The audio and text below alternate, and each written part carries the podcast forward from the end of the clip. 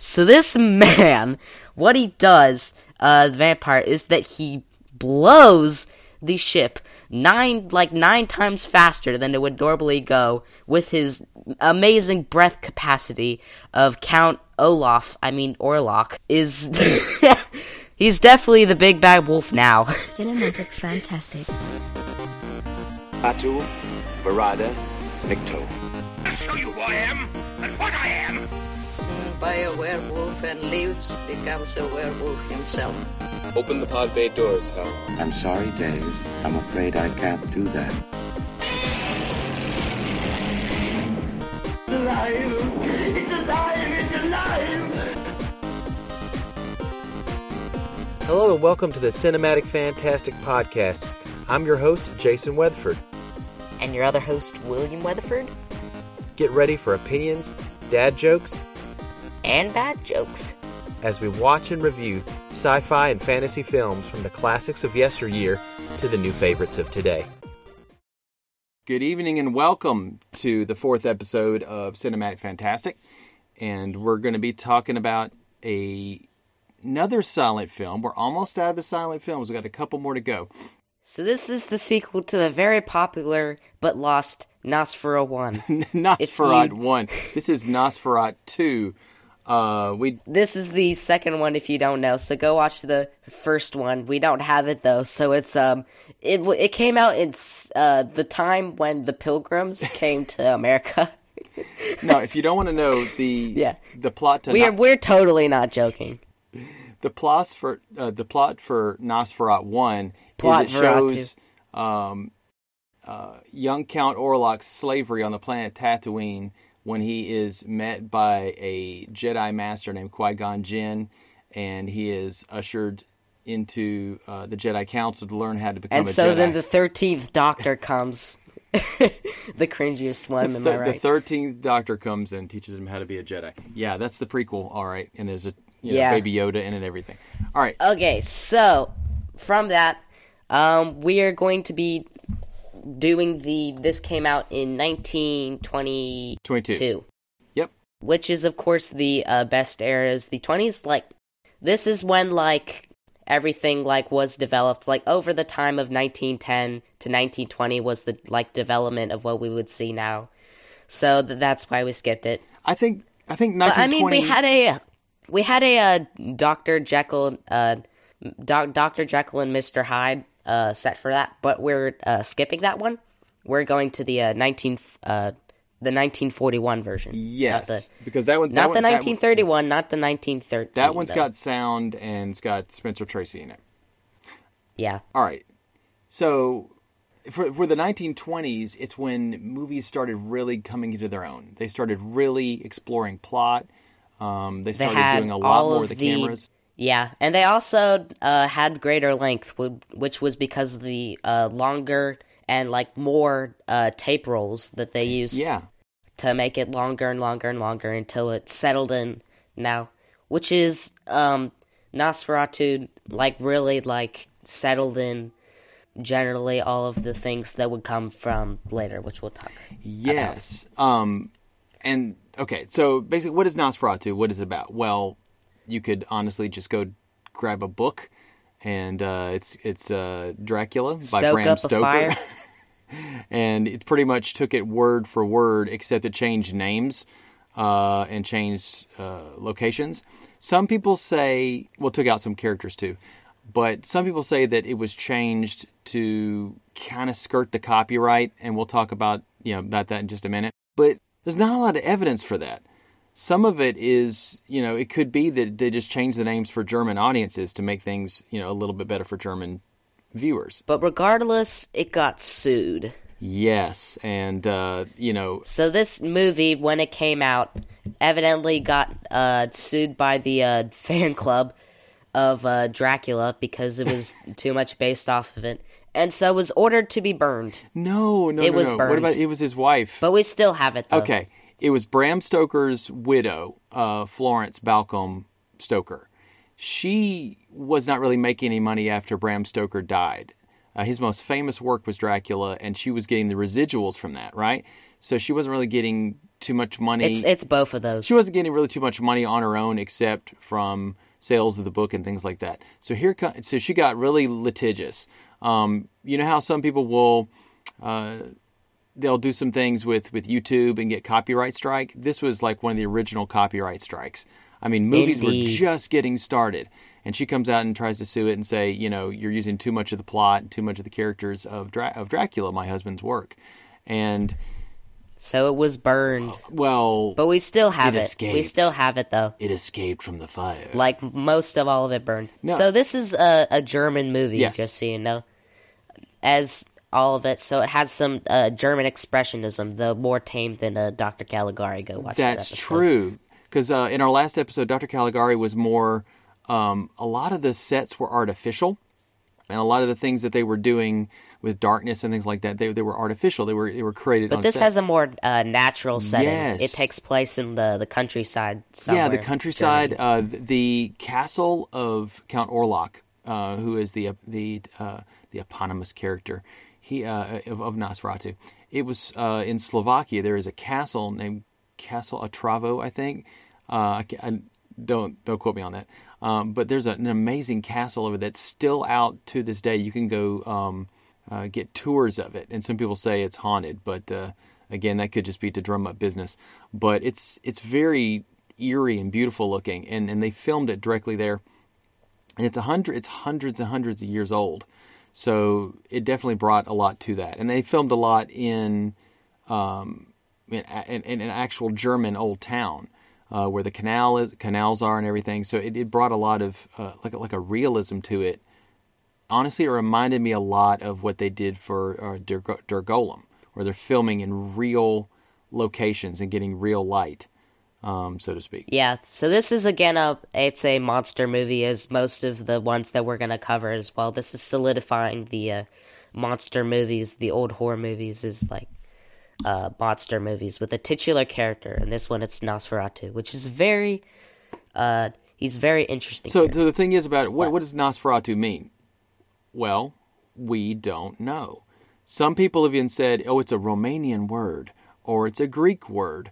Um, we don't really have a really good resource for that, except for there was a book written back in the 1800s uh, or 1850s, and it mentions the word Nosferatu and undead and vampire and uh, uses different words like that. I think that's where. But who knows? Well, that's where Bram Stoker. Like uh, Alice in the Looking Glass can have a Jabberwock, Jabberwocky, and uh, that be fine. So this is probably like they made up a name to be like fantastic. I don't think it was made up. I think it, I think somebody got it from somewhere from a myth, but it ended up actually. Vampires are called Nosferatu, like in one little line um, in Dracula in the book. So that's where they got, the, and that's where they used it for the title of this. So um, a lot of the stuff about vampires, where they are these very handsome, regal, noble, um, you know, sad people, you know, very a foreign, you know, character. That that came later. That came from Bram Stoker's uh, book, but this one was more based off of, you know, the original vampire stuff, where they're where they're where they're emaciated. And we'll talk about the the Orlok type, but it's they're emaciated. They have either pale or, or white skin, albino, strange eyes. They have pointed ears, um, kind of a hook nose, um, you know, long, spindly uh, limbs and and long, uh, spindly fingers and, and claws. So, and and that imagery has has is actually more monstrous and and more uh, creepy and rat-like than than the handsome Dracula that we all will see. And actually, we'll see. Which uh, we will talk about the uh, rat likeness uh, later. yeah, yeah, yeah. symbolism. Oh, rats are a connection, definitely. Uh, we'll, we'll actually get to another version of yeah. this. When he calls your name, it all fades to black.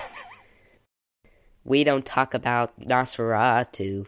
handsome, no, well, handsome, noble, strange, alluring vampire later when we see uh, Dracula in 1931's Dracula, directed by Todd Todd Browning. That's actually, I think, going to be our first sound movie that we'll be talking about, sound film. Um, but uh, yeah, let's go into it. So now, first thing I would like to talk about. Who is our director? Huh? Our director is F.W. Murnau, but we'll talk about him in just a second. But the, we'll talk about the production of it. It was the studio that produced it was called Prana Film. prana is actually a Hindu word for for life energy. It's kind of like chi energy, I guess. So it was started um, um, by a one of the producers on this. Is, his name is Albin Grau. He was an occultist, and we'll talk about him in a minute. But he was.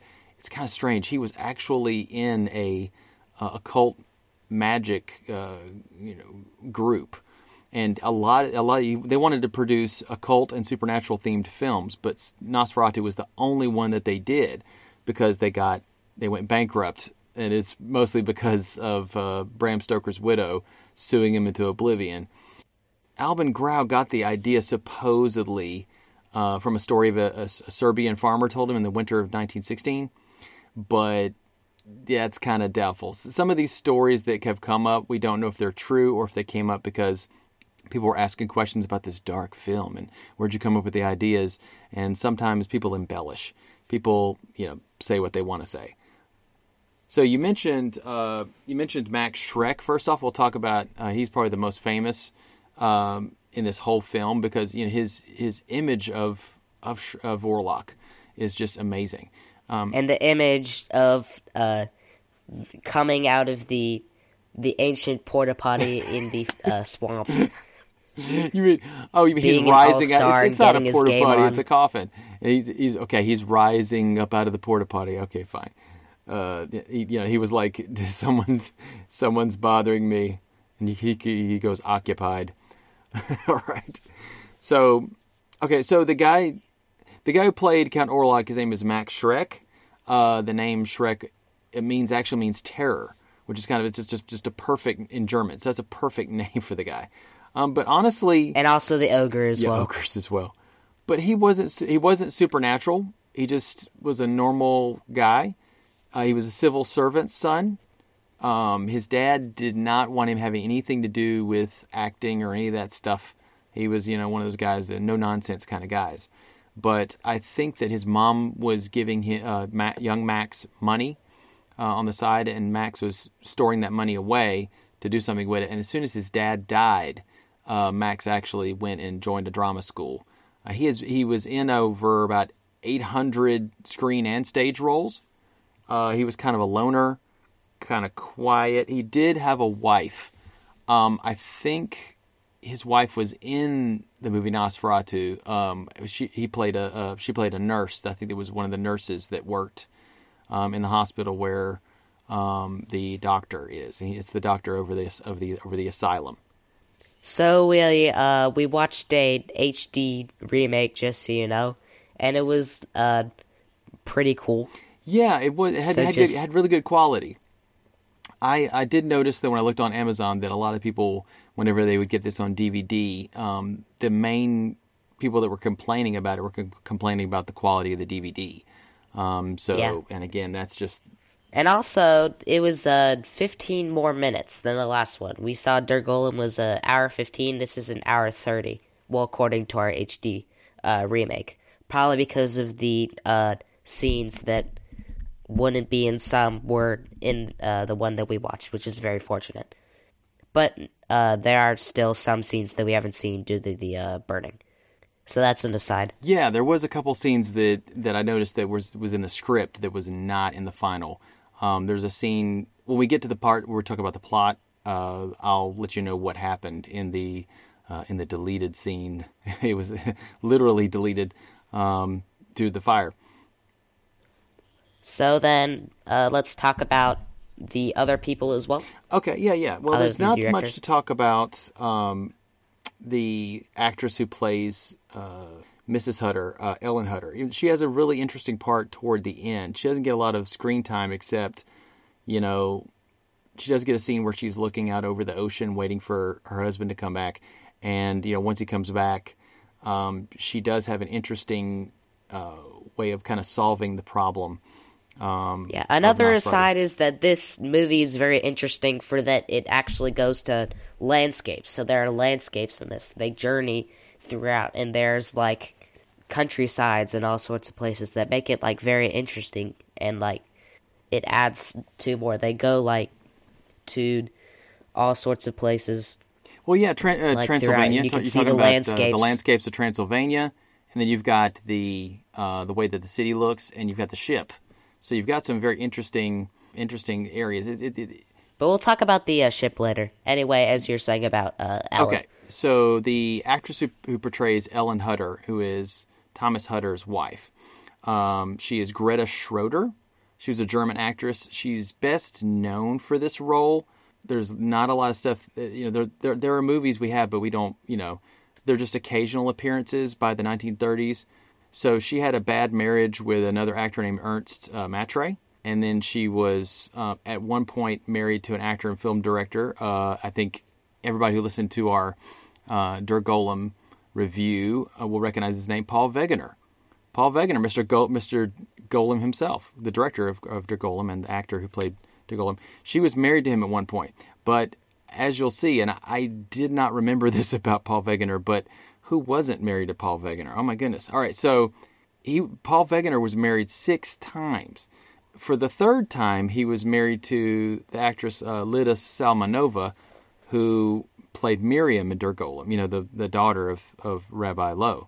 And he divorced her, married two other people, and then the sixth time, I think it was the last time, Greta Schroeder was his fourth wife. Like, so he was married to Lida, Lida Salmanova, divorced her, married Greta Schroeder, then had another marriage. So he married uh, Lita Salmonella, and then he went on to more wives and more wives. you called her Yeah. Salmonella. Yeah, It's Lida uh, Salmanova. that is why you learn from uh, Solomon. He was a very great king, but he fell very greatly Oh, because oh, are he you had saying tons of wives. That's another connection concubines, and all because the key of Solomon is how uh, Rabbi Lowe learned how to how to uh, uh, summon spirits. So, which is really funny. Also, so instead, he and Paul- summoned uh, divorces. And Paul, yeah, and Paul Wegener is like reading. Oh, Solomon, interesting. How many wives did he have? Oh, I might have to do that. So, you know, well, I'm not saying anybody that gets Ah. married six times is is is a bad person. It's just, you know, make a decision and just stay with it. Oh my goodness. Anyway, so um, but the, th- the thing about uh, uh, Max Schreck is he died in um, around 1930 something, and she let's see when did uh, when did Greta Schroeder die? She died oh she died in 1980, so she lived for quite a while, but you know she wasn't had didn't have that many roles um, that were very notable. They were almost like side roles. Okay, Gus- Gustav von Wangenheim. I know, yeah, don't laugh. Gustav von Wangenheim. Um, he portrayed Hutter, and he's been in a lot of stuff. Well, about about 200 films between 1910 and 1960, and um, he was a member of the Communist Party of Germany. Strangely enough, Nazis and communists were actually on opposite sides of things in a way. He actually he did anti he did did an anti-Nazi protest film. He also was during the purges of communists in, in Germany, he had to leave. So, and I think he had some uh, other actors that there, there was like actually a conspiracy, actually like some kind of conspiracy theory that he, not a conspiracy, but a but an argument that he had stabbed these other two guys in the back. Supposedly, I mean, like you know, he he ratted them out, and that's not. We don't know that for sure, uh, but that's the only interesting thing I could think of. so let's quickly go over the other people. Well, okay, okay. The, the mo- Grandkid roundup. All right, so we're mainly talking about. I would say that the most the most interesting story here, other than Albin Grau, the producer, is uh, Friedrich Wilhelm Mur- Murnau or F.W. Murnau. yeah, notice we have producers now. Yes, we do have producers. So they did separate things other than the director. The uh, director was the one who he runs the whole show, but the producer, what does the producer Uh, the do? producer, um, he can he can get he can get the money moving. He can also be in charge of kind of kind of a, a vision. He can kind of pull together the people doing special effects, people doing sound. He's pulling together a lot of the things that the director wants. So the, the director has a vision, but the producer kind of makes that happen behind the scenes. Some producers get their hands in a little too much in the in the production, and they are so in a business setting, he would be the uh, administrator. Kind of. There is an administrative like, uh, part of that. Yes, absolutely. The thing about Murnau is he did a lot of really good films. I mean, he's he's more well known for for Nosferatu, but there is a film that some critics have said is one of the best made films of the 20th century. It's called Sunrise. It came out in 1927. The plot is kind of really soap opera esque and, and dramatic, but I think what it is, the way it was made, all the different things in it, the, the you know the way it was cut, the way uh, the transitions of scenes, I think that that's what they're referring to when they're saying it's like the best film ever made. I've never seen it. I, I'm sure it's somewhere, but there he's he did 21 films, but we only have 12 films that survive. The rest of them are completely lost. And I mean, this one was still burned. no, so, yeah, we, we we had a copy of that. Somebody had had smuggled it out. uh, it still survived, Yeah, it did. Uh, one interesting thing about F.W. Murnau is is kind of his his way of filming. Uh, one thing he called okay, there was a movement called cinema verite. It means uh, film truth. So you're try- you show things. You also you show things from the person's point of view. You put the camera where the person's face would be, and you ha- and you have it look at people. So you let the camera see from the point of view. You also use a certain style to show their psychological state. So it's a way of showing truth. He also used something called unchained camera, which basically it's a mix of tracking shots, pans, tilts, dolly moves, lots of movement. I mean, all that stuff that we take for granted now that we just see all the time. Especially since they moved over like the countryside of Transylvania. That's like way more Yeah, movement and than you- we and- ever. And you're like, also you have gotten. uneven ground. So for a lot of dolly shots, they put out like the little train tracks, and they put the camera on wheels and and wheel it in. which is something that we still do today because often we'd go places as well even today in order to go film stuff or like have a big area like a big studio in order to Yeah, film it. and and a lot of the dolly shots they can even put on like like a like a gimbal or a crane, and they can float it over the scene. Um, and you know, there- there's a lot of a lot of the techniques that we use now they were using back then, and they were just inventing them. but uh, they didn't use crane shots though. No, Crane shots that- are well, like, that came uh, later. They were I don't know using how it like in the later, 40s and 50s and 60s.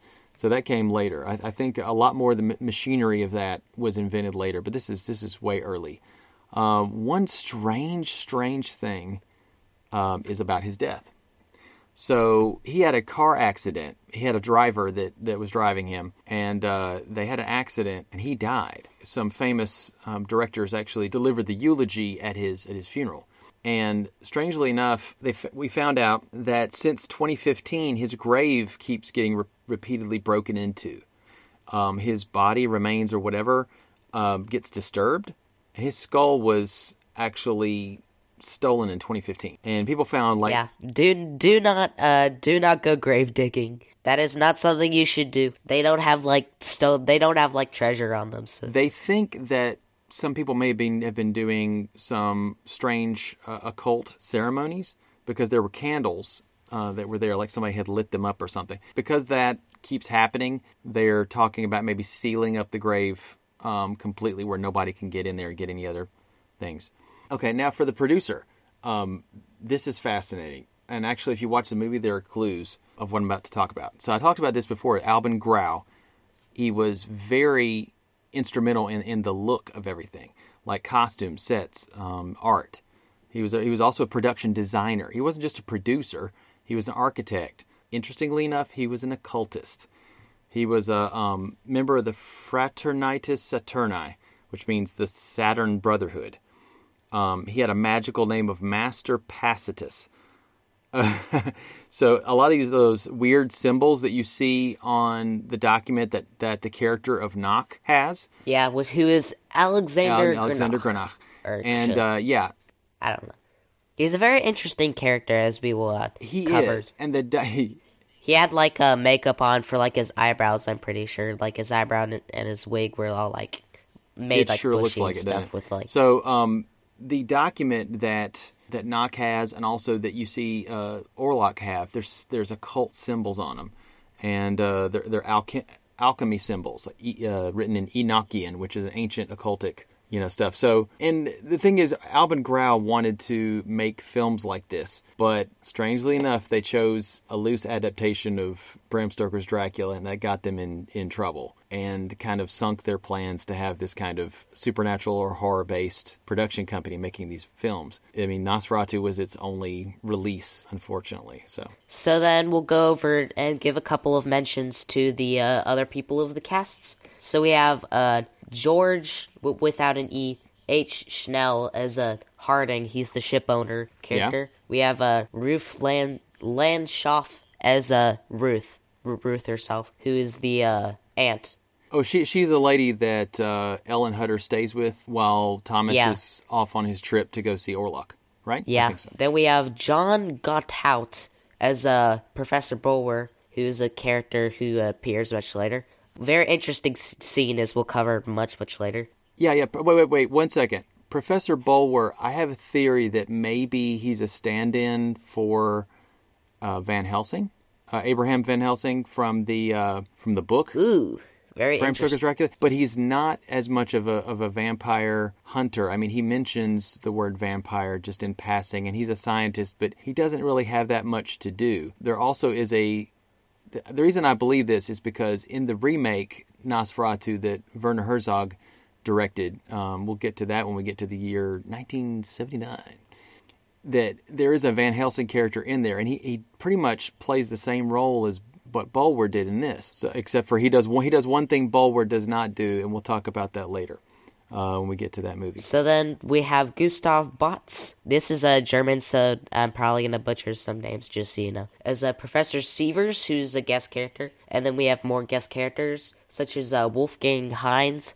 uh, Guido Herzfeld as the innkeeper. We have Karl Ettlinger as a nondescript student, and we have um, Max Nemetz as the uh, captain of the ship. And then another interesting thing is we have nondescript hospital nurse, who's uh, played by Fanny Schreck. Yeah, that is Max Schreck's wife. So uh, the thing is about some of these other characters is they do they do get some lines at least, but some of them don't. They're just kind of like well, they're glorified extras basically. The thing about Seaver's character, I think he's based off of Seward from the book. There is a, a guy who knows Harker, which is, which ends up being Hutter, knows his wife, and he his name is Seward, and he runs an uh, an insane asylum, which is where the character Renfield, who is not in Nosferatu, Which is where very is kept. interesting. and we'll get to that when we get to the to the plot. So then that is all of the uh, people. One interesting thing is when the film was released, they actually spent more money on the party for the release than they did the movie. They had an epic costume party at a zoo. It was the Berlin Zoological Gardens, the Marble Hall there. And it premiered March 4th, 1922. We are going to be releasing this episode on a Saturday. And so that means that the Friday after the Saturday they were they were putting this episode out is actually the 100 year anniversary of the release of Nosferatu the first time. Yeah, round of applause cool. for that. Or square, any polygonal shape. Polyhexahedron. It's come it's come full hexahedron now because we're doing a podcast about 100 years after its release. Isn't that crazy? All right. So the party was called the Festival of Nosferatu, and it and it was a rager. It went on until two o'clock in the morning, and everybody was told to wear, uh, you know, uh, the proper attire, gowns, frocks, suitable costumes. So it was all like you know, just like it was in the movie, creepy stuff. I mean, it's awesome. So other German filmmakers were there, like Ernst Lubitsch and Heinz Schall, and they actually recreate that same party. I think uh, every year in Austin, Texas, there's fans from all over the world that come to what's called America's City of Bats, and they celebrate everything vampiric. So they they watch the movie on as a premiere, and they all dress up in costumes and stuff. So that sounds kind of awesome to me. Yeah, I mean, if you could have a party about anything you want, it'd probably be about vampires Absolutely. or wrestling. Who knows? You like wrestling? A wrestling Okay, party. so yeah. next thing. Count, count me in. All right. So the thing is, people made different, you know, the copies of Nosferatu that went out, people made copies and copies of those. And there are people who, because of the nature of the movie and it wasn't quite in, it wasn't quite in the public domain. In fact, it hasn't been in the public domain until officially until 2019. But people were treating it as if in the public domain even before that. And there's actually other uh, versions of this movie, even created in 1930. There was one called 12th Hour, A Night of Horror. It has new scenes, a different ending. It has uh, footage that didn't make the original film, and there was even a different actor playing the vampire, similar makeup. So it's kind of interesting that it's like mashups and recuts before mashups and recuts was even a thing, and that's that's kind of that's kind of cool. There, like I said, there was a remake, of course, in uh, in 1979 by Werner Herzog. Uh, starred Klaus Kinski as Count Dracula, not Count Orlok. So they actually used the names of the characters from the book. Um, and there hasn't been, of course, any lawsuits. Probably because he uh, died by then. Br- There is a- R.I.P. Bram Stoker. Stoker. He's probably dead by then. He's probably dead by now. Bram Stoker, I think, was dead by the time the Nosferatu movie, the first one, came out. But his wife was still, you know, really hardcore about the about the intellectual property of Dracula, and so unfortunately, she was not not very nice to them. So the, here's a, here's something that's very interesting about Nosferatu is the his appearance. Uh, interesting enough, he has, has a hooked nose, long claw-like fingernails, large bald head, and he did not try to do this, but there was actually stereotypical caricatures of Jewish people. It's interesting that we, we, we come up with this anti Semitism thing again. It actually is a thing because many of the Nazis of the time got some ideas to portray a stereotype of, of, of a Jewish man from this kind of rat like appearance. And it's like, ugh, again, this stuff keeps coming up again and again. But I mean, this is this is Germany right before Hitler. So of course it was stewing in people and coming up. But of course, F.W. Murnau, he was very friendly and protective of, of Jewish men and women. He did not create this creature or this character to to do this. I think people were using it. It just shows how people that have twisted minds use something that somebody else created to to suit their own hateful agenda. I mean, okay, uh, Alexander Granach, right? He played Knock, and he's a Jewish. So yeah, um, there was a rumor that F.W. Murnau had an alternative lifestyle. Uh, I'm sure you might guess what that might be, but that was that's a rumor that came from a book that was written sometime later. So all we know is that he just never really dated anybody and never really got married. And so I'm a, I'm sure somebody trying to to come up with something that might seem a little, um, you know, uh, oh, interesting and and uh, fascinating would would say would you know say that he was or wasn't something. But that's that again. That's not necessarily true. So, our final thoughts about uh, before we jump into plot the uh, extremely quick version. Well, we still have this Nosferatu appearance showing up even in modern books, films, games of all types, right? Buffy the Vampire Slayer. Oh, yeah, Buffy the Vampire Slayer, the master from Buffy the Vampire Slayer has a very appearance like that. There's a vampire, Kurt Barlow. The Minions movie. what the Minions movie? Yeah, they have like they try and serve a vampire and they give him like his two hundredth and some birthday, but then they like kill him because of daylight because he's I did waking up. not know that. Watch the trailer, but it's a dumb movie after all. Don't watch it. It is a it is a dumb movie. Don't watch it. But you win the trivia of the day award. Da da da.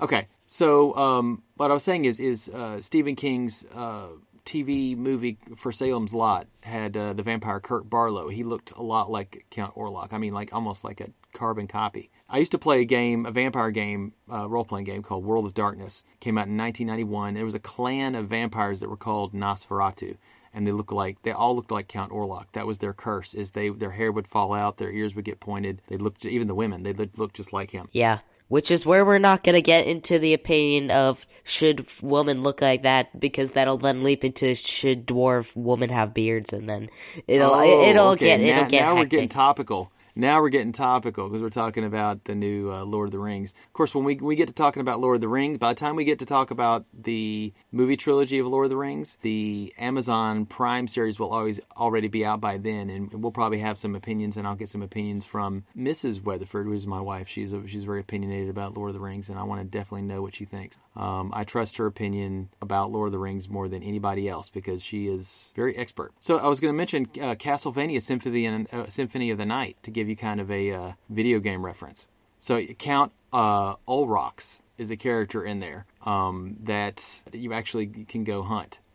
Um, Alu- Alucard is actually Dracula's son, and he is actually hunting down. Normally, it's Simon Belmont, but in this one, it's Alucard. Yeah. um, and he's going after after Count Olrox. Um, okay, now there's two more things that I'll mention real quick. There was a movie made in the year 2000 called Shadow of the Vampire, and it was a fictional account of the filming of Nosferatu.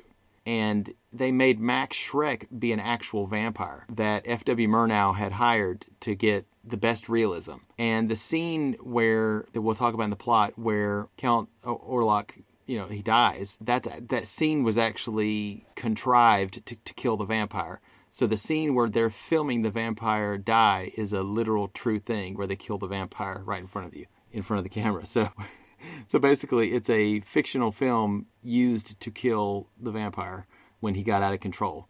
He was uh, drinking the blood of uh, people that worked on the film. They would like disappear. They're like, "Where's that person that used to work on this film?" And they're like, uh, "I don't know where they went."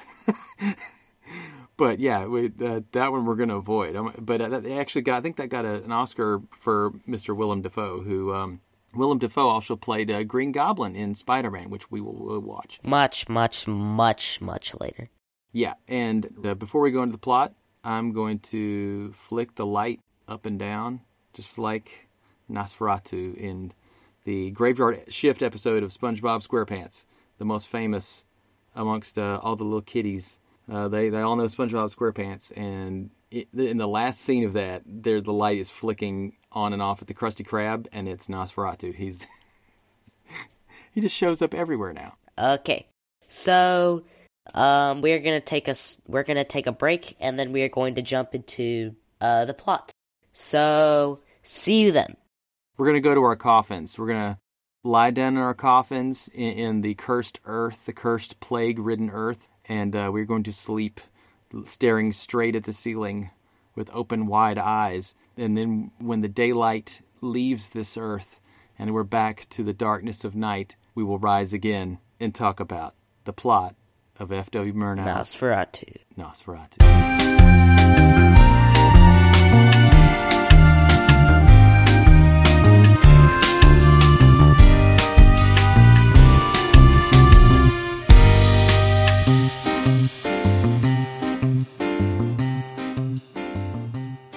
And we're back. We have risen from the grave. Indeed. We have we have come out of our crypts to haunt the living in the dead of night with our words, our strange, strange words. No, we're just we're just going over the plot. It's nothing at all sinister Yeah. at all. So what's gonna happen is uh, we're both gonna go over the plot. I have a lot to say about the plot because it's really cool. Oh, And Dad's gonna chime in, which is probably what we're gonna do for like plot, unless Dad has like something to say about plot, of course. Okay. So the film starts, and we get some title cards. The one I saw it says "Chronicle of the Great Death in Wisborg, the year of our Lord, 1838." Nosferatu. Does this word not sound to you like the midnight cry of the death bird? Which apparently you can hear. you can you can hear a death bird cry, which is uh pretty cool, I guess. But you can't hear it in the film, though. I mean, did you hear any death birds when you were listening to the silent movie? Nah, nah.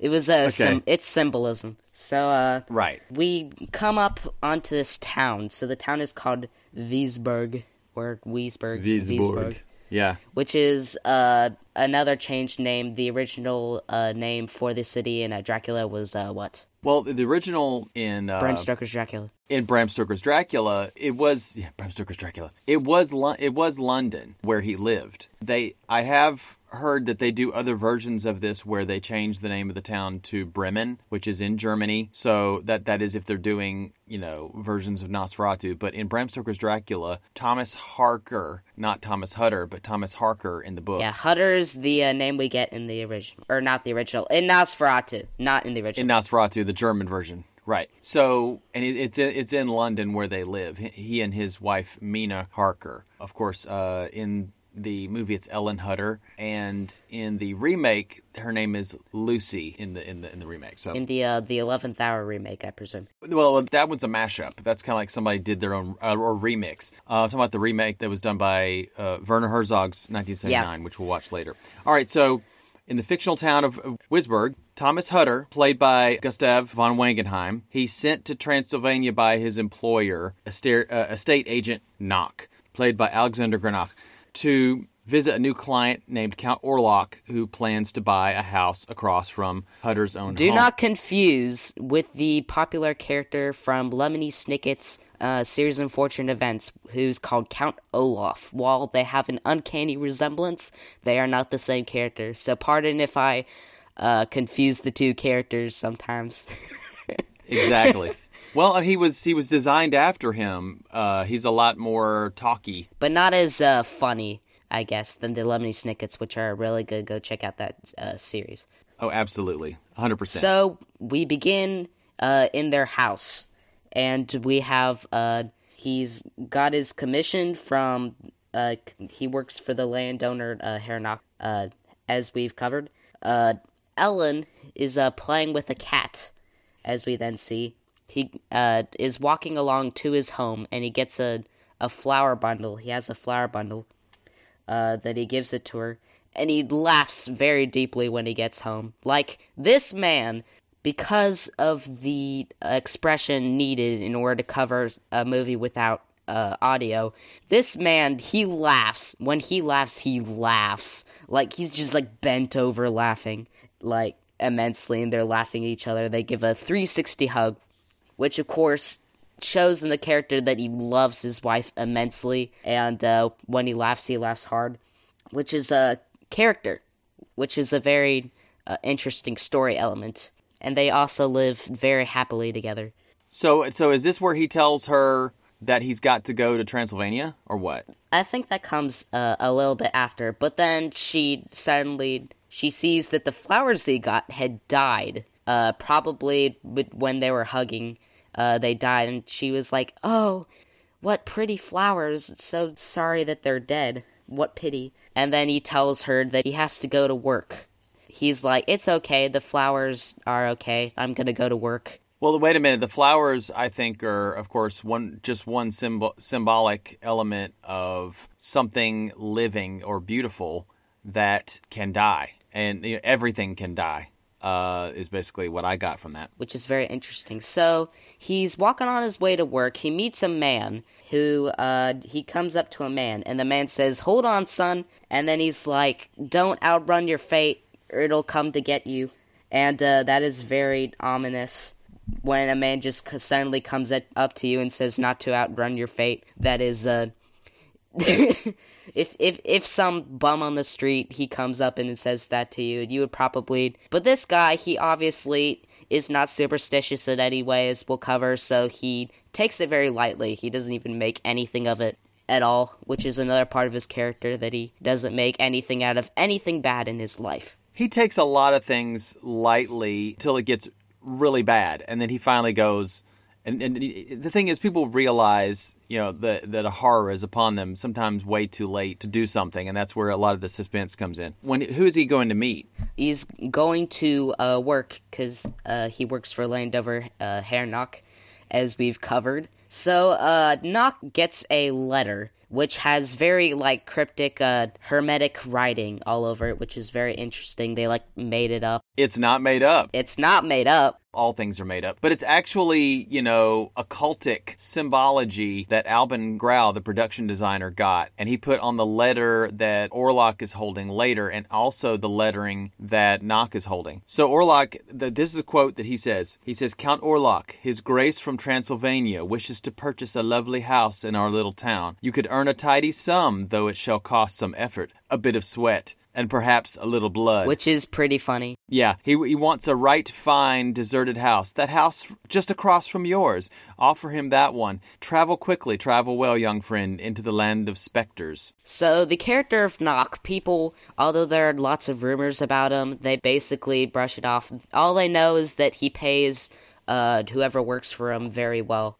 So uh, definitely sign up to go for uh, Knock. He's basically Renfield. Renfield is the servant of the brainwashed, bug eating servant of Dracula that we'll get later. In the Dracula movie that comes out in 1931, it's Renfield that is sent to to go see Count Dracula and kind of does the similar thing that, that Jonathan Harker. I said Thomas Harker, didn't I? It's Jonathan Harker, isn't it? Whatever. It's it, I'll call him Harker.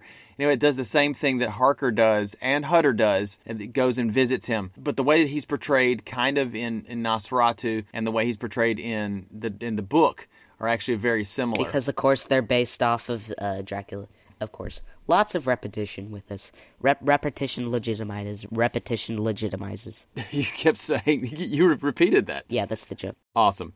All right, so um, the thing is, he, he's got to go to Transylvania, and he gives his wife into the care of some friends of his, uh, Harding and his wife Annie. And Annie is not Harding's wife, it's his sister. Yeah, and Harding is a wealthy ship owner, which actually Who comes up later. he does connect up to the plot because we have a ship uh, later on. So then, uh, he goes by a horse carriage, and they ride him through the countryside. Lots of very um, good landscapes uh, over here.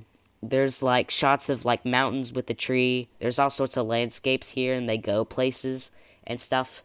There's like a beach much later, but that's uh, not now. But they like ride through the countryside. He's going to the inn, right? Uh, yeah, they uh, stop at the inn for the night because, uh, as will they learn a little bit later, there's a uh, a wolf man or wild dog, a werewolf, they a werewolf they say, who lurks at the night, so he uh he can't keep going from the inn. It looks like a hyena. It looks like a hyena or a jackal wild dog or something that they got from the zoo, and they just had him had him run which around. Which is very interesting and probably one of the first instances we're going to see of animals well other than the horses that we see uh, with the carriage which feature prominently it doesn't look like a normal wolf. So it looks strangely off, like, you know, like in a way could be a werewolf or, or some creature like that. But it is said that vampires can change shape uh, into fog, into bats or other creatures, uh, or or change into the shape of wolves. So that, I guess that might be kind of uh, a hint that that somebody like uh, Orlok or like Dracula could shapeshift and take a form and wander around the countryside. Um, so I think it gives an interesting little little thing. So Hutter is at the inn,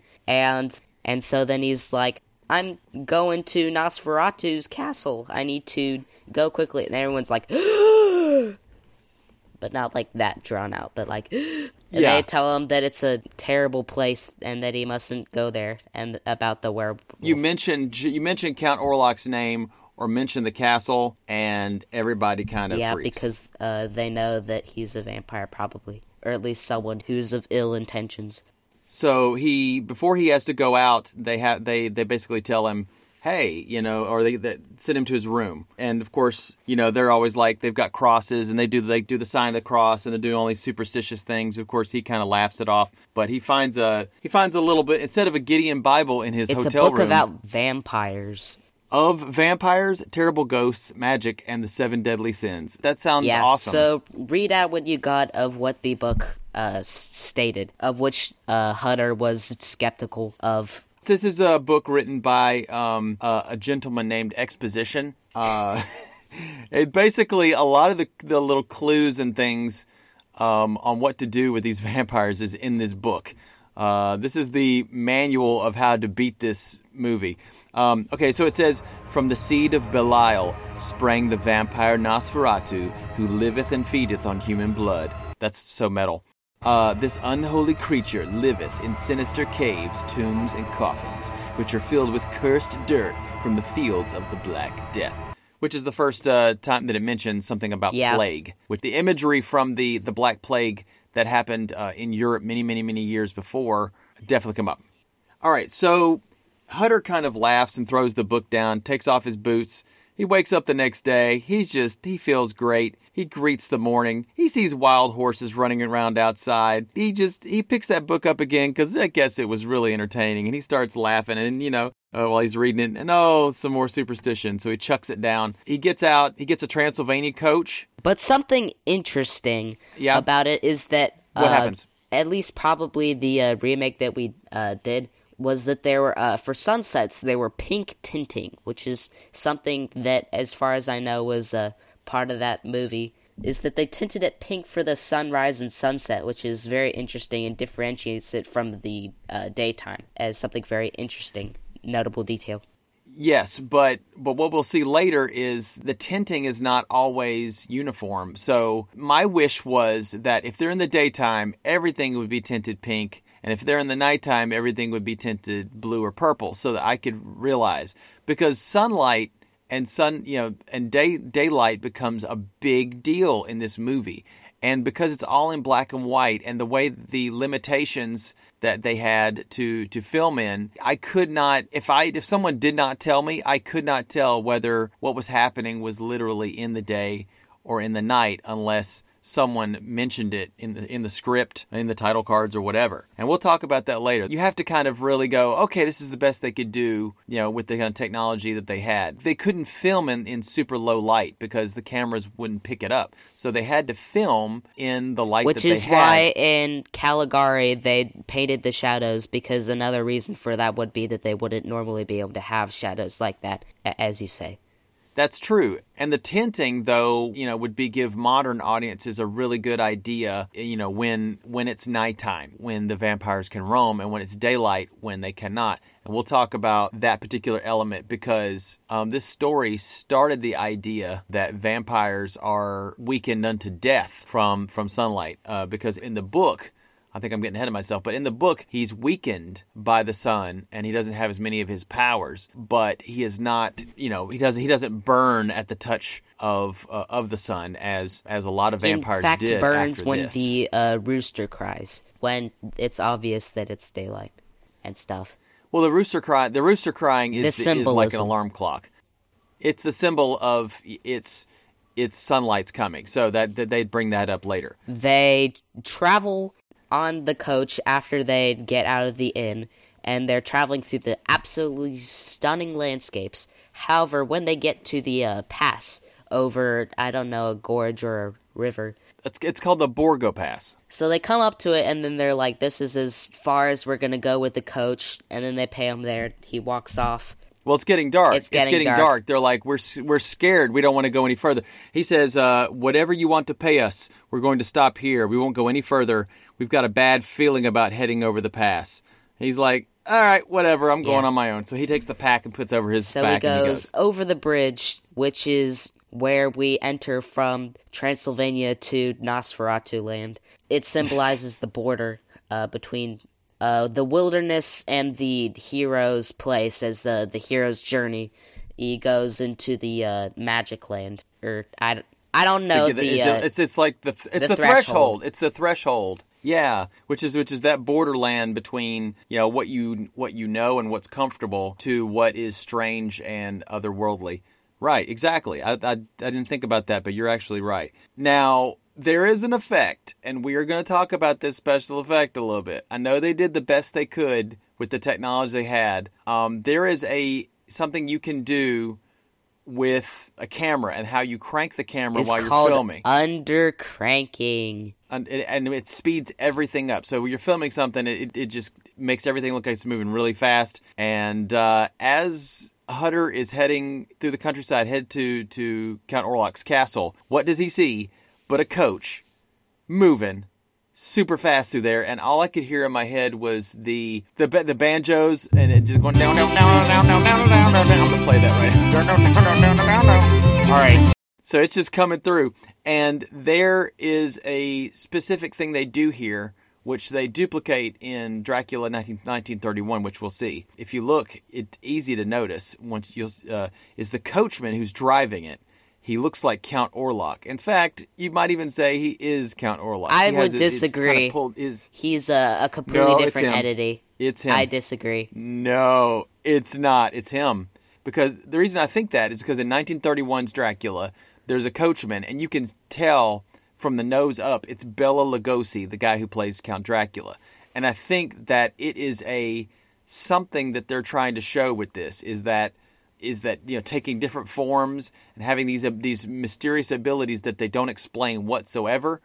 It makes it more mysterious, like you know. Uh, uh, mistrustful. Now, in the remake of Nosferatu 1979, it is not Orlok driving the coach. It is some other person, uh, perhaps someone that Orlok sent, a servant. Um, but which is fine. But I I liked that they had that um, that that in the original Nosferatu because I remember it from 1931's Dracula. Uh, so he goes into the coach and they wander through the malevolent uh, forest. It's like a very evil magical forest, which is the protective border for Nosferatu's castle. It's very interesting. They take a negative of the forest and of the whole scene to make it look like they're going through a magic uh, area. I like that. I like that idea. Yeah. And so once they go through it, we've gone over the river and through the woods, so therefore, uh, to Grandma's house we go. so, uh, Nosferatu is the house that we're going to. Grandma looks like a balding, rat faced dude. So I don't know about your grandma or my grandma, but this grandma looks like a rat faced, weird dude. He's holding his hands in a very weird rat like way. Instead of having fangs that are in, on his canines, he's got them at the very front, more like a more like a real vampire. Or a rat. bat. Or a rat. He looks like a rat. I'm sorry. Now he can make, and he also he's got some really cool doors. I mean, it's it's almost like the this castle is is like a Walmart or whatever because those doors are opening, you know, automatically. That's just that's just that's coolness. I don't know what Hutter thinks about that. Like, does nothing phase him? Uh, He just thinks everything's just natural and everything is explainable. He sees something supernatural like that happens. If something like that happened, I'd be like, nope, nope, uh, nope. I'm getting back on the cat coach. I'm out. so then uh, he joins them for dinner. Uh, Hutter joins uh, Nosferatu or Count Olaf. Sorry, uh, Orlok. He- Orlok. He, uh, joins Orlok to uh, dinner while he's like signing the paper. So he accidentally cuts his thumb, and that's probably something that you might do a lot, which is why you don't give uh, your children a big block of stainless steel. Am I right? Right, exactly. I don't know why he was distracted by the clock. I think now that that happens in the remake too. So he, he cuts his finger pretty deep, and Count Orlok just as soon as he sees the blood, he's like, "Ah, you've hurt yourself." precious blood. The precious blood. Yeah, it really creeps. Uh, it really creeps Hutter and out, sucks it. and he starts. Yeah, he he, sta- he starts coming toward him, and he's and and uh, but then he sees that he's kind of creeped Hutter out, and so he kind of goes. He said, "Can we not stay together a little while longer? Uh, it's still quite a long time until sunrise, and I sleep by day, completely dead to the world." Okay, look, I'm sorry. The guy is like he came at if he came at you like an animal trying to suck your thumb, and then you're like, "No, don't do it." And he goes, "Oh, s- s- just kidding, J.K. bro, uh, bro. I'm just playing." Huh? I'd be like, "Um, this is not a great job." This I guy want is so money." sus. He is super sus. So he goes to he falls asleep by the fireplace. Orlok is gone when he wakes up. His finger his finger is healed, but his neck feels really strange. I wonder why. Now he wakes up and he's hungry, and there's the oh the food. The spread on this table is awesome. I mean, it just looks it looks great. I mean, it's got everything. The servants that work for Orlok have really outdone themselves. They did Because after job. all, he's a uh, rich person, but he's not really more the rich person as much as the timid little rat person. But he eats his breakfast heartily. He uh, he goes outside to write a letter to his wife to tell him that he's okay. And he's like, really strange. There are two punctures that are in that probably were uh, two mosquitoes that bit him. But of course, we know that's not true. you might say those mosquitoes really suck. Ha ha ha ha ha. Yeah, okay. All right. Well, all Anyway. right. Thanks a lot for that one. So that uh, night, Orlok he's uh, continuing to sign the documents to uh, purchase the house, and he notices Hutter's photo of his wife that he uh, set down, and he's like, "Wow, she has a lovely neck." Which is, of course, he is uh, absolutely sus. yeah. Okay. Look, the guy's even if he's not a vampire, he's he's kind of a creeper and he's absolutely inappropriate. But because he's a vampire, he just can't help but just say that somebody has a nice throat. Uh, thanks. What am I supposed to say? Uh, thanks. Yeah, I, I noticed that about her too. She's, but she's my wife. Did I mention that? Yeah. But then this off, is where bro. he catches on as he goes and continues to read the book and he connects the dots a little bit. He's like, wait a minute. And so then he suspects it. It says, uh, it says at night that same Nosferatu digs his claws into his victims and suckles himself on the hellish elixir of their blood. Take heed that his shadow does not engulf you like a demonic nightmare and encumber you with gruesome dream. That's so metal. That's just that's so metal. I just want to hear metal music right now. Okay, anyway, go ahead. So then he's in there. He suddenly sees that Nosferatu is coming for him in the titular uh, shot of him opening the door. And he's there. And he's like cowering. And he's like in extreme fear. Yeah. At the same, time, um, we cut to Ellen, his wife, is like sleeping or about to sleep, and uh, or awakens from the sleep and is like in a trance kind of state. She walks like onto her balcony, and then she's like She shouts uh, husband's name, apparently being able to see um, Orlok threatening uh, her husband via the uh, Deathbird's cry, as we'll uh, spoiler alert figure out. She's she's got she's got she's having psychic visions. She's kind of getting psychic visions of her husband. Maybe it's a connection that she has with her husband, and then she can see when he's in danger. That's kind of awesome. Also, we have a prop that uh, shows in some shots is a skeleton clock, which I think is a very nice touch uh, to this story and to his like area, which is very cool. So then, uh, who is the uh, person who sees her uh, in the trance-like state? I think it's the, the the ship owner Harding guy sees her walking out there, and she falls, and he catches her. And so then brings her back to the bed. And they call a doc. They call Doctor Seaver. I think. Yeah. Probably. So the next day, he's uh, exploring the castle. He finds a coffin. It's a very interesting looking coffin, or not really. I'm being sarcastic. And he looks in, and there's like this dirt stuff in it, And rats. some rats, of course, as we later find out, which is uh, more rat symbolism. Which we'll talk about the symbolism of the rats a little bit more detail later.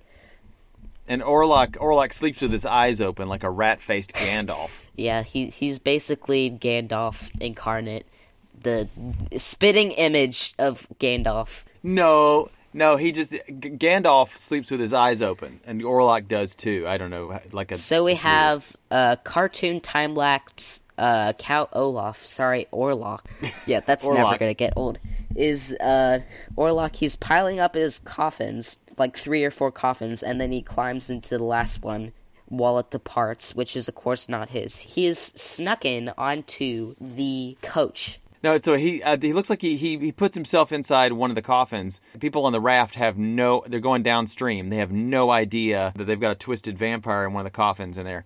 So uh, so he escapes using. Doesn't he escape using bed sheets tied Yeah, together? and so he crawled down, and he was like flabbergasted, and he's like, the jig is up, and then he's like falls unconscious because of the absolute uh, travesty. So uh, people later discover him and uh, nurse him back to health in the in a hospital. Yeah, yeah.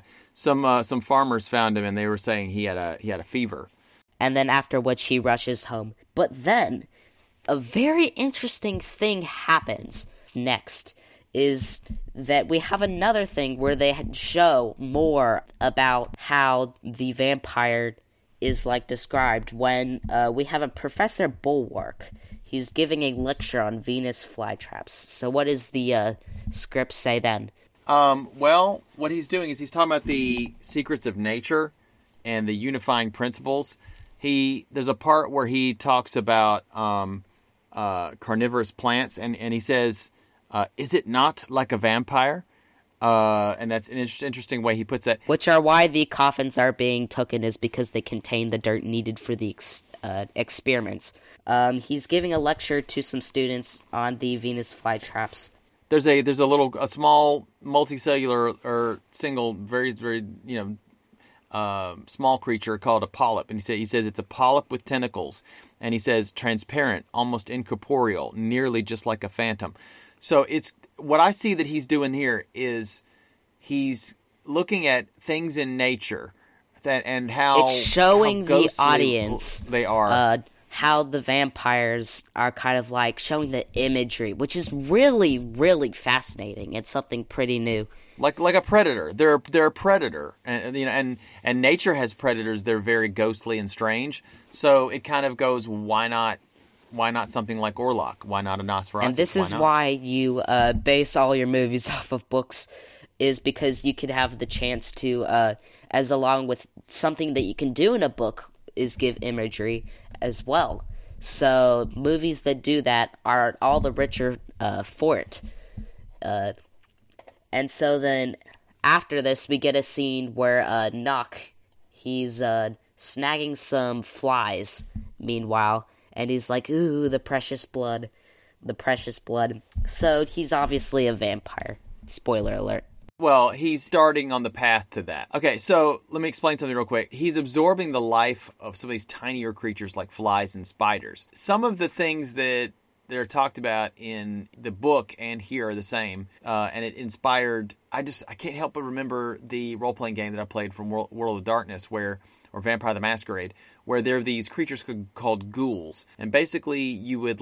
vampires would let people drink their blood, and they'd pass blood back and forth, and basically become their servants. And these servants can go about during the daylight hours without you know getting burned, and some of the weaknesses that the vampires have they don't have, and so what they can, the, but the life that they have to absorb are from animals that they could kill and eat or bugs or different things like that. So that's why Knock is doing that is he's absorbing their the tiny life that they have.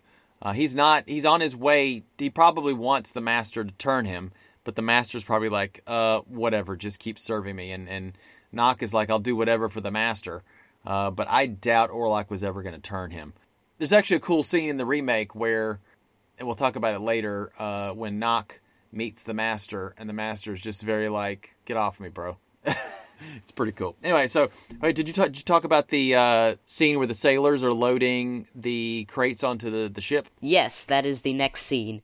So in the next scene, um, we have a schooner. They're uh, they're pulling the uh, they're pulling the coffins up uh, into the schooner, and they see the uh, they see the manuscript, which is uh, not in some of the releases, but was in the uh, version that we watched, was uh, that there was a whole uh, manuscript that had stuff on it. Do you have that, uh, Dad? I don't have the manuscript uh, in front of me. What I did see is that it was supposed to be for uh, experimental purposes. Six crates of dirt.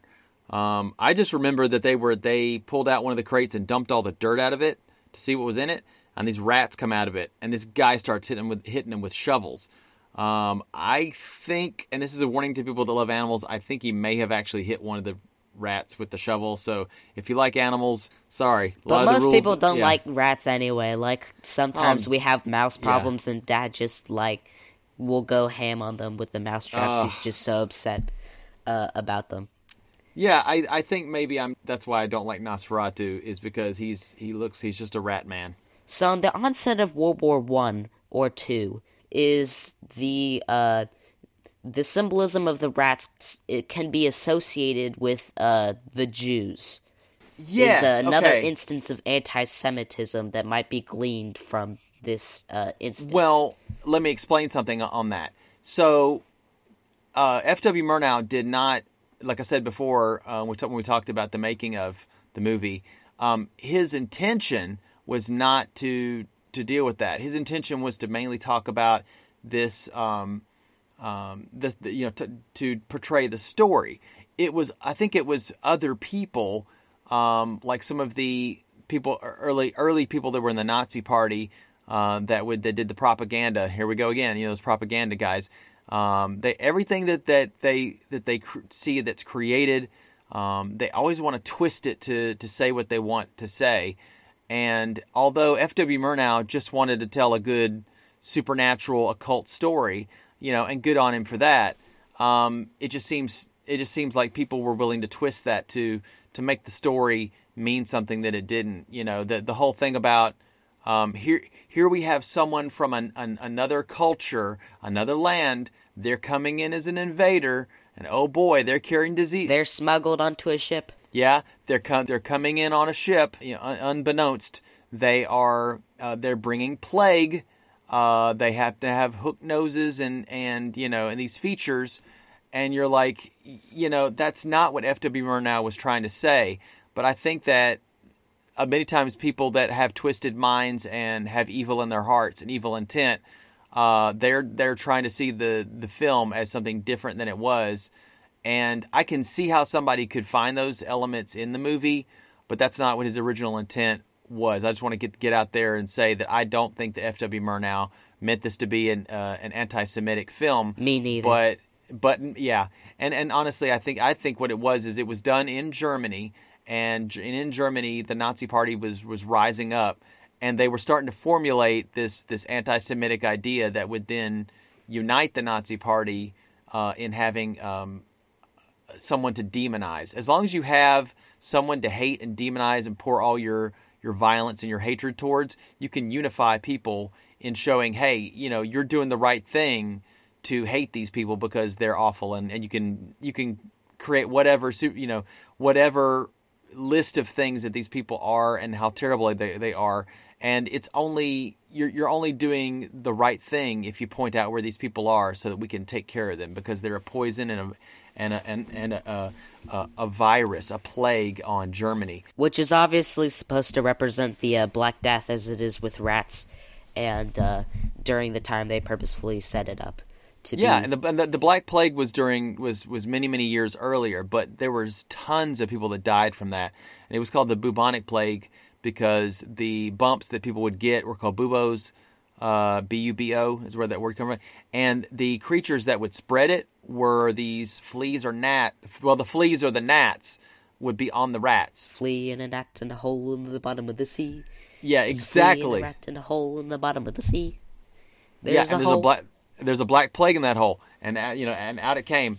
So okay, so now To cut long story short, basically the schooner arrives. Nosferatu has arrived at the house across from Hutter as he promised uh, in his documents at the beginning of the story, and uh, everyone is dead, friggin' dead. And uh, Orlok is this. This is a really creepy scene. But on the ship, one by one, each person is succumbing to weakness and possibly even plague. And they start dumping each. The actual reason for uh, them dying is actually the uh, vampire, and actually not the actually actually plague. Right, exactly. And they have to start dumping the bodies over over the the edge. So a lot of the bodies are just missing um, when it, when once it lands. You know, they're painting Uh, red X's all across all the doors of all the dead. But what happens is there's a scene, of course, where the fa- very famous scene where Orlok rises from his crypt, he or his coffin. He just rises straight up at a you know, at an angle, you know, like he's being lift, hoisted up via magic. And he, of course, he walks creepily along the ship. It's really cool scene. Everybody dies, and, and the last one to die is the captain. But in order to keep the the ship headed toward you know, headed toward the country, he ties himself to the to the to the steering wheel, to the you know the steering column, and and so that when it lands and everybody you know finds a ship and it's very strange, there's nobody on it except for the captain. He's tied to it. They start doing research. Uh, they start looking at the uh, at the logbook um, and to see exactly what's happening. But how on earth can they get all the way from Transylvania all the way over to uh, Hutter's country that quickly? So this man, what he does, uh, the vampire, is that he blows the ship nine like nine times faster than it would normally go with his amazing breath capacity of Count Olaf, I mean Orlok, is he's definitely the big bad wolf now. I thought it was sorcery summoning an ill wind to uh, hit the sails and blow it nah, it was his breath capacity. It was his breath. All right, so okay, so what what's happened as it's coming into Wisborg? Of course, Knock is in an insane asylum. He's he's in a kind of a jail cell, and he has stolen a newspaper from somebody with, that wasn't looking. I think these they need to be a little bit more alert. So he, uh, what he sees in it says plague in Transylvania and the Black Sea ports of Varna and Galatz. A epidem- epidemic of plague has broken out. Young people are being carried off in droves. All victims present, the same peculiar wounds on their neck, the origin of which is still baffling to doctors. The Dardanelles were closed to all ships suspected of carrying the plague. which is actually uh, the vampire, of course. He's on a killing streak. So meanwhile, we cut to a beach, which is like very interesting that they go all the way to a beach. So there's a, a graveyard on this beach, and uh, the wife Ellen has been taking a vacation over there. Reads the letter and then is like, "Hold on," and then reads the vampire book and then goes, "Oh no, it's a vampire." and then goes all the way over to her house to continue reading the book or the volume two. Well, Hutter. Hutter Hutter comes home uh, very very soon, and of course, while he's coming to see her, of course, uh, the plague and the rats are coming through the town in in various levels. So uh, Orlok or, or Orlok has has been unbeknownst to everybody has come off the ship, and he's carrying the coffin. Uh, he's carrying it like somebody would carry uh, like a clothes basket, you know, like he's doing his laundry. I mean, he just carries it under his arm, and it just it's a very interesting look for him. He's washing the blood off of the clothes. Oh yeah, of course he's got to watch, you know, and uh, he's using, a you know, color safe cheer. All right, so okay, as he's going, So Ellen is reading the book, continuing to read the book, and so it says if a pure hearted woman distracts the vampire with her beauty, then when the rooster crows, um, then the vampire will be killed because it distracts him long enough in order to stay past uh, well, bedtime. her giving her blood willingly is what distracts him, and he, you know, he's he's in a reverie. He's kind of like, you know, just feeding as long as he can. Normally, he would be like, "I gotta go," and she's like, "No, stay a little longer. I've still got a little bit more blood in me, like some, you know, weird Capri Sun." That you can drink out of. And then, of course, the crowing of the rooster, it heralds the dawning of the day. So it makes him not think about what's happening. And then that's what, dis- and then he's supposed to get disintegrated. While she's reading that, the gentleman from the town, led by Harding and Sievers, they have figured out that the plague is coming through, but that it's something more. Um, they like you said earlier, William. They had been marking the houses, and th- this is the, kind of the, the very creepy part, though, that we get before this is they go to each house and mark crosses on the doors of people that, that, that are infected, and they're taking coffins of dead people out of the houses, and there's a long procession of coffins going down the street. It's a really cool image, and you see that here. You also see that in the remake.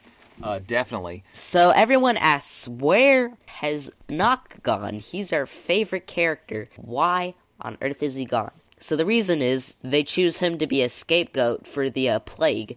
I don't know their stance on uh, deism, but um, they choose him to be a scapegoat and they uh, capture him uh, eventually, of which he is never They're heard from rocks again. at him. It's a great scene that you can see rocks just flying through the air, hitting him. He's he's on top of a roof, you know, and he's sticking his tongue out at him. It's it's it's awesome as they're, as they're chasing after him. So, uh, Ellen sacrifices herself while uh, Nosferatu then crumbles uh, before him in an epic death scene. R.I.P. Nosferatu.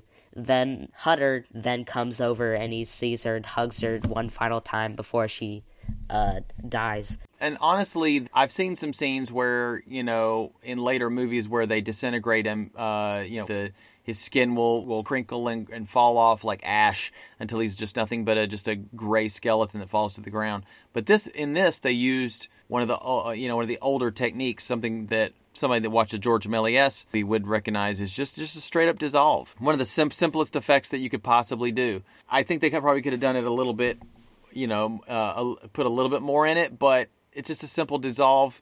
Um, the sunlight is what hits him. What I mentioned earlier is kind of just a, just one little pet peeve I have with this movie is that there's a part where Orlok is wandering around in in what looks to be the daylight, and I know he has to be one. According to the script, he has to be wandering around at night, but they're filming during the day, saying it's nighttime, and I'm like, you know, I could really use a tent.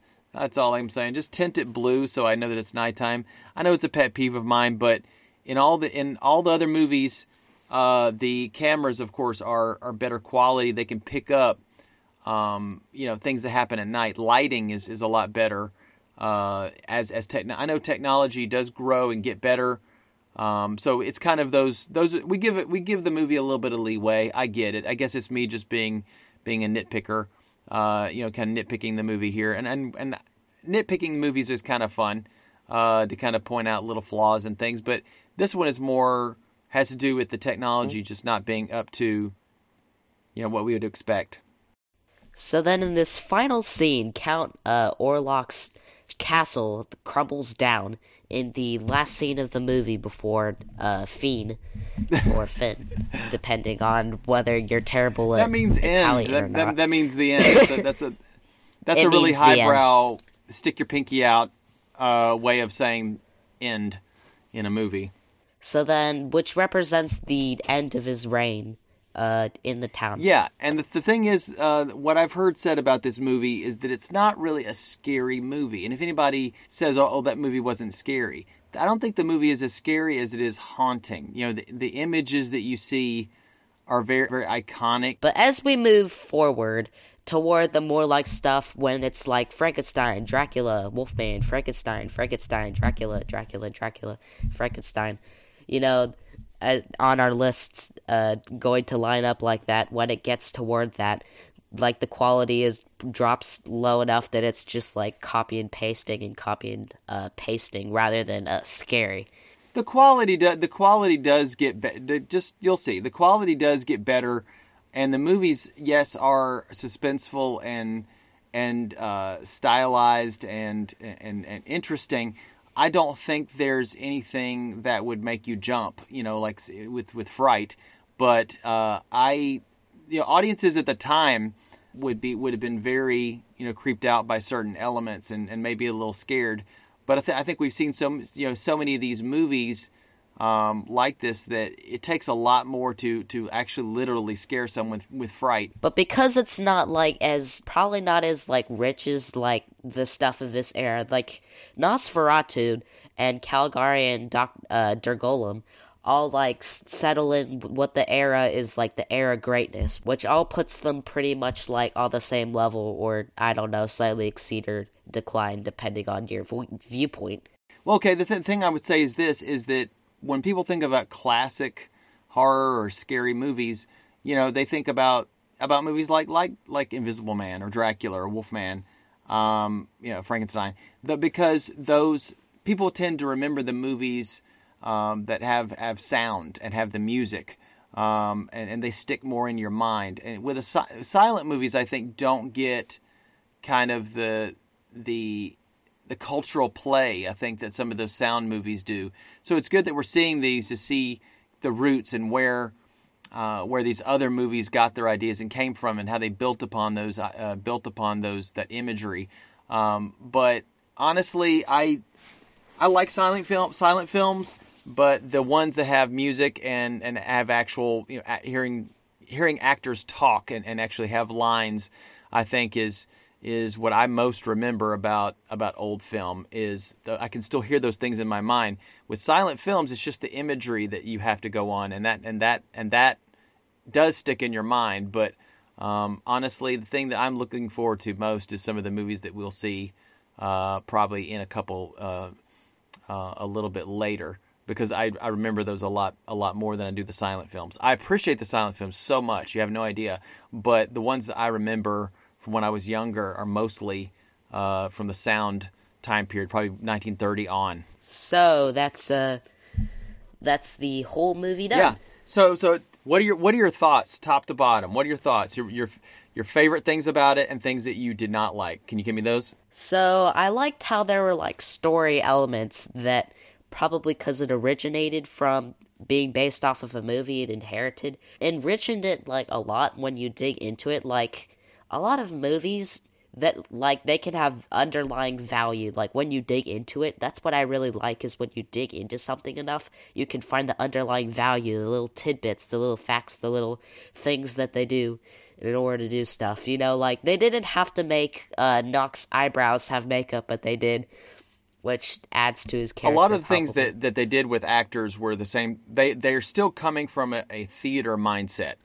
You know, if you are trying to have things that are recognizable to people that are maybe in the fourth, fifth, sixth, seventh row of the theater, you've got and you know if you've got a kind of a crazy character, you've got to give him uh, you know shock of white hair or or thick eyebrows. You've got to kind of and uh, you'll see that a lot with silent film is they, and even other films, but mostly silent films, is they would put a lot more stage makeup on the actors' faces because it would the black and white uh, film that they're filming on would it would pick it up uh, a lot better. So you see some of those theatrical things still, you know, with the big expressions and uh, the you know kind of overboard, oh, you know, kind of an overacting a little bit to, to get the point across.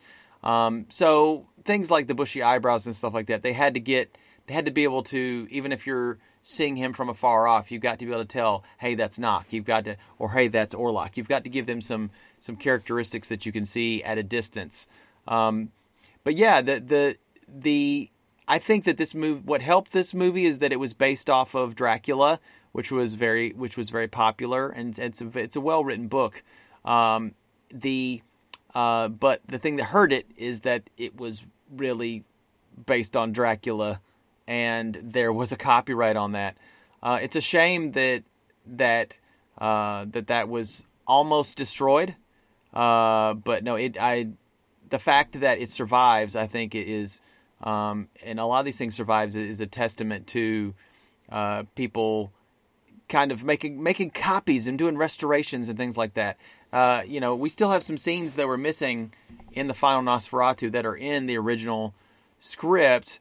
I won't go into that here, but just to let you know, those are. I mean, that kind of those are some things that that there if you look at an original script for some movies you'll see there's some scenes that they planned on doing but they cut out of you know the end product so i don't see how there's any big difference between what nosferatu did and, and if you look at some more modern films that may have had some scenes that were cut you know we have, nowadays we have scenes that are cut that are put on the, the deleted scenes on the on the dvds um, but these were literally deleted in, in a fire so the best we can do is just is just take what was given to us, what we were able to restore, and judge that on its own merit, even knowing that it's not the complete product, but it's enough of a complete product that we can look at it and and the the imagery still sticks with us today.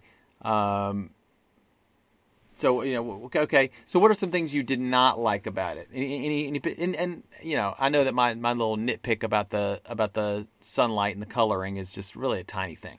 I didn't really have anything uh, prominent that I didn't like about it. Um, it was a pretty fine of a movie, and uh, the characters were the characters the characters were good. So a final thing that I wanted to say was that the development of this is like a major development of this movie was that it went places. Like they literally went to a beach. They went all across from a town to Transylvania. They went over a freaking ocean somehow. I don't know if they had drones. No, then, no, no. Like, they had. Uh, they probably um, the footage they had of the ship. They probably had it uh, on a uh, on a riser. They had it lifted up so that you can't see. In, you know, look over the side. You can't see any city uh, anywhere. Yeah. Like they moved so many different kinds of like places versus the other th- ones that we definitely know that the uh, camera can move like wide spaces and like to all sorts of spaces. We've just got to have that further development to have the moving camera like the moving cameras that we like can get uh in the current uh day. That's true, but I will tell you even though even though you can film outside and you can film you know the camera still did not pick up light the way they wanted to. Now, even even movies like in the 1930s uh, and 40s, they would still use they would film some outside, but it was cheaper to film on sets.